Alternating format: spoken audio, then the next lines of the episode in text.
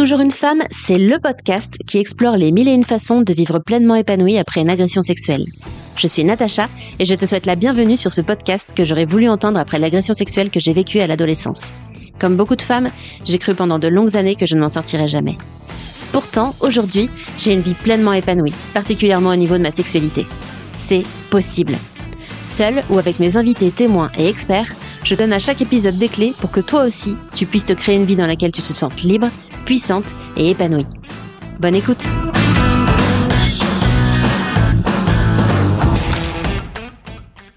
Je viens de relire un échange par message que j'ai eu avec la personne qui m'a agressée quand j'avais 17 ans. Et cet échange, il a eu lieu en l'été 2020. J'en suis encore émue parce que parce que il est hyper euh, révélateur de tout ce que j'ai traversé depuis, de tout ce que j'ai dépassé. Et je me suis replongée dans ce que je ressentais à cette époque-là. Et à cette époque-là, je ne pouvais pas imaginer ce que ce chemin allait être et vers quoi il allait m'amener. Pour te resituer un petit peu le, contexte, en janvier 2020, j'étais très très mal. J'ai euh, globalement un corps qui somatise énormément et dès que ça va mal euh, psychologiquement, qu'il y a quelque chose qui est pas aligné pour moi, euh, je somatise, mon corps me le fait bien comprendre. Sauf que les messages sont pas toujours très clairs. Et donc on est en janvier 2020 et ça fait plusieurs semaines que je suis alitée, j'ai plus de force, zéro énergie. Euh, j'arrive plus à me lever, il y a rien qui va, j'ai mal partout, euh, mais je suis pas malade, je fais plein d'examens médicaux, il y a rien. techniquement tout va bien, euh, sauf que factuellement rien ne va. Ça fait plusieurs semaines que je suis alitée et que je comprends pas ce qui se passe et que j'essaye de comprendre parce que je sais que il y a toujours un message quand je suis pas bien, mais là je comprends pas. Je comprends pas. Ma vie va bien, j'ai fait des changements de vie hyper hyper importants, hyper alignés, je suis bien dans ma vie à quasiment tous les niveaux. Jusqu'au jour où mes filles viennent euh, m'embrasser. Euh, mes filles à cette époque-là étaient plus jeunes, elles avaient 3 et 6 ans. Donc des petits enfants, donc comme euh, on connaît les petits enfants qui peuvent être très dans l'énergie, pas spécialement turbulentes, mais juste pleines de vie.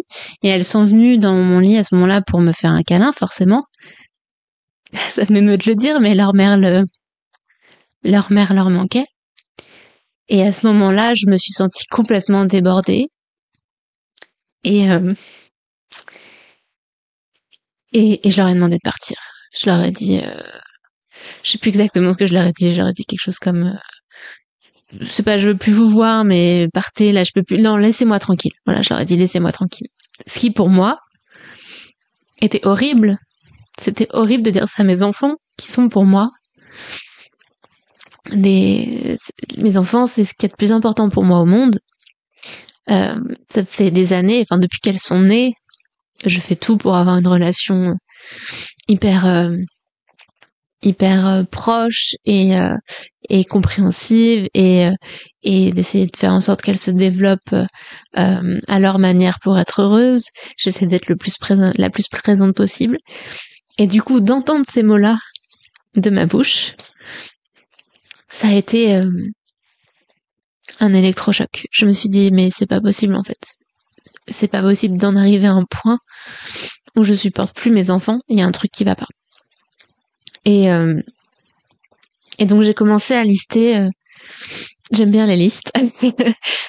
et j'ai commencé à lister ce qui était plus possible pour moi dans la vie en fait. J'ai listé ce que je ne voulais plus tolérer. Je ne veux plus.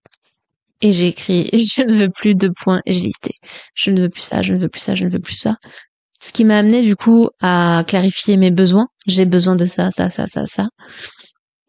Et petit à petit, sans comprendre le lien, et aujourd'hui je le comprends pas forcément encore, j'ai eu envie d'écrire une lettre au garçon qui m'a agressé au garçon qui depuis était un homme, mais quand on était jeune, on avait 17 et 18 ans. Voilà, j'ai eu envie de lui écrire une lettre. Mais ça venait de nulle part parce que je n'avais pas repensé à ça depuis un certain temps et, euh, et d'un coup ça m'est venu.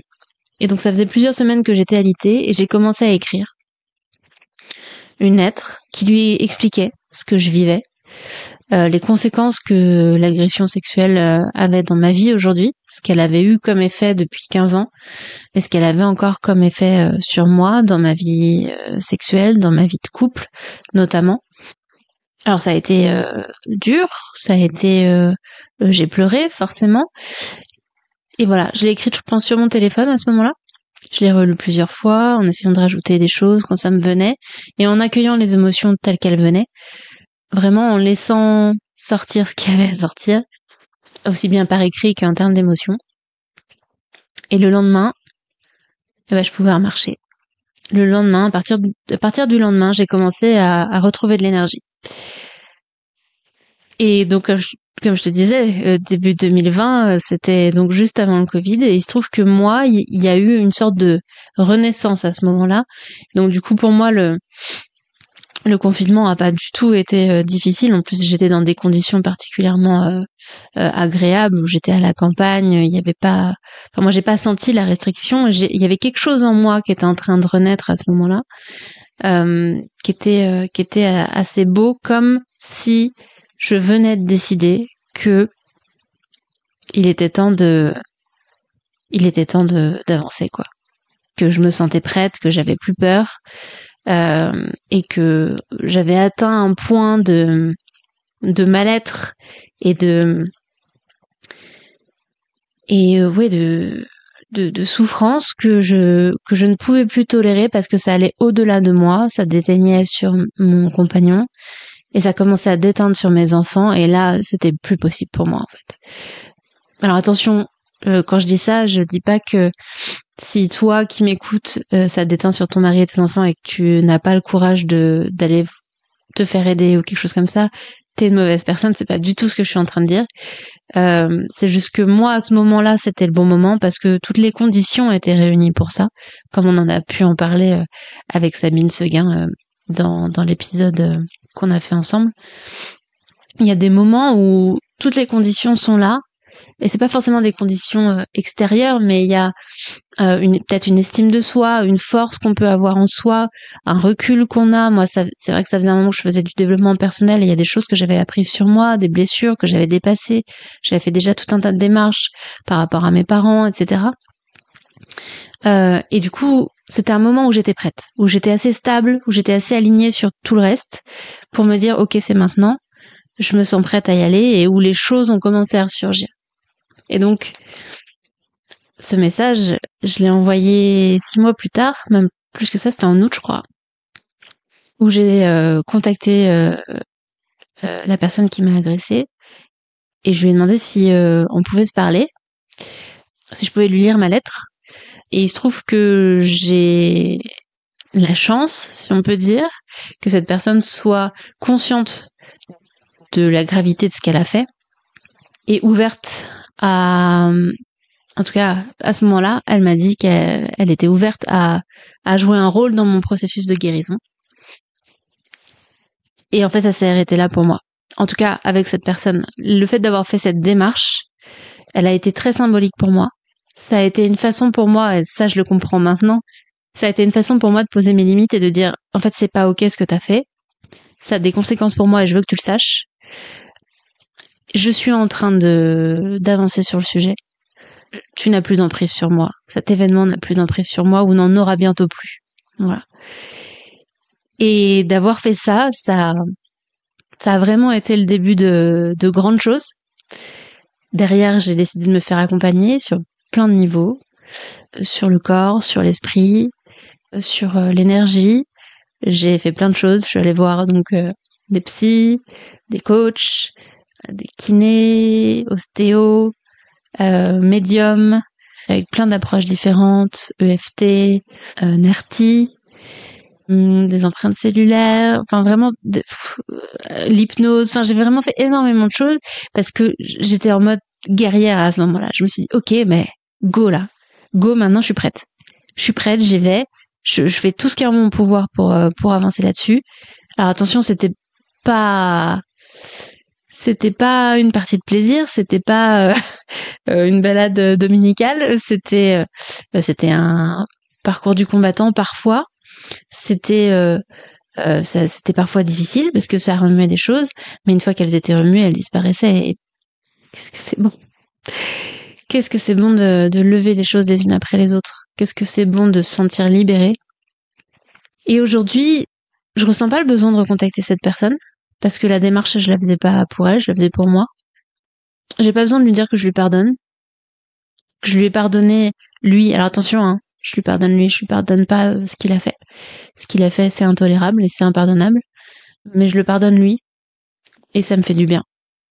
Ça me fait du bien de ne plus être en colère. Ça me fait du bien de ne plus avoir peur de lui. Ça me fait du bien de ne plus avoir peur de ce qu'il pourrait refaire. J'ai l'impression d'avoir joué le rôle que j'avais besoin de jouer à ce moment-là tout en gardant en moi la possibilité de refaire autre chose par rapport à lui si un jour je le sens, si je sens que c'est important.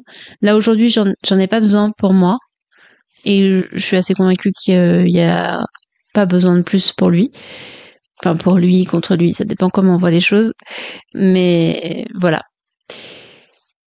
Pourquoi je te dis tout ça? Parce que euh, il y a plusieurs, il y a plusieurs choses que j'aimerais que tu retiennes de ça.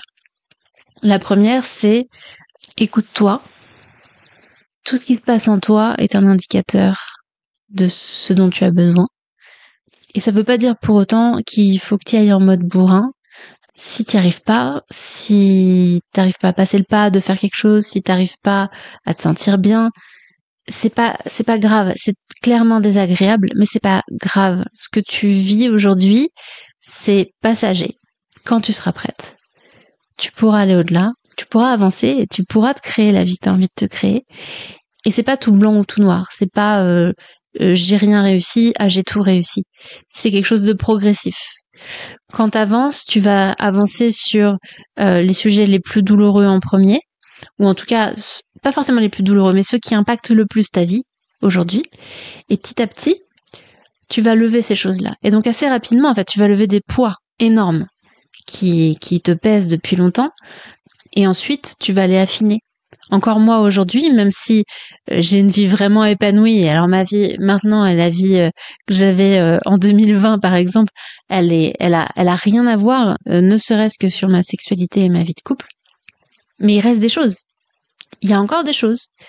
Et c'est devenu un plaisir en fait pour moi, parce que ce qui était lourd, douloureux, en tout cas ce qui constituait la plus grosse partie de ce qui était douloureuse, ce qui était douloureux, a disparu a évolué, s'est transformé. Et donc du coup, ce qui reste, c'est pas agréable, c'est pas plaisant, ça peut être encore profond, ça peut être encore parfois difficile, mais c'est un plaisir d'aller le débusquer parce que ça ne me freine plus dans ma vie. Ça a juste, par petites touches, des influences, des conséquences dans ma vie, mais c'est une formidable occasion d'aller comprendre ce qui se joue en moi et d'aller ajuster encore un peu plus ma vie pour qu'elle corresponde parfaitement à ce que j'en attends, ce que j'ai envie de vivre et pour que voilà, j'ai une vie encore plus épanouie qu'elle ne l'est aujourd'hui. Donc voilà, les messages que j'avais envie de transmettre, c'est ça et que c'est pas une obligation d'écrire à l'agresseur euh, c'est pas une obligation de rentrer en contact avec lui. C'est ce que j'ai senti moi à ce moment-là. J'y ai, pensé les 15 années précédentes par, parfois, mais c'était pas ok pour moi en fait. Il y a eu des moments où où j'ai voulu lui parler parce qu'on se, côtoyait encore euh, et où je suis allée le confronter en direct et où ça m'a pas aidé. ça m'a pas aidé du tout. Au contraire, ça m'a enfoncé parce que j'étais pas prête, j'étais pas prête à recevoir sa réaction, j'étais pas prête à, à gérer ce que ça créait en moi. Et puis il y a eu des moments où j'ai eu envie et où j'ai senti en fait que non, j'ai envie mais mais mais c'est pas une bonne idée, ça va pas me faire du bien. Voilà. Donc si euh, il y a quelque chose à retenir, c'est ça, c'est écoute-toi, écoute-toi, écoute-toi, fais ce qui est bon pour toi et si ce qui est bon pour toi aujourd'hui, c'est rien, eh ben ne fais rien. Ne fais rien, laisse ta vie te guider, mets de la douceur dans ta vie peut-être ailleurs pour pouvoir être suffisamment confortable euh, plus tard pour pouvoir avancer sur le sujet si c'est ce que tu souhaites. Je te souhaite une très bonne fin de journée et à très bientôt. C'est la fin de cet épisode. Je te remercie pour ta chaleureuse écoute.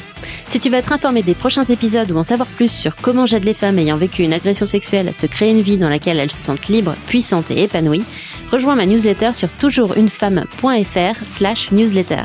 Tu retrouveras le lien en description. Je t'envoie tout mon amour et à très bientôt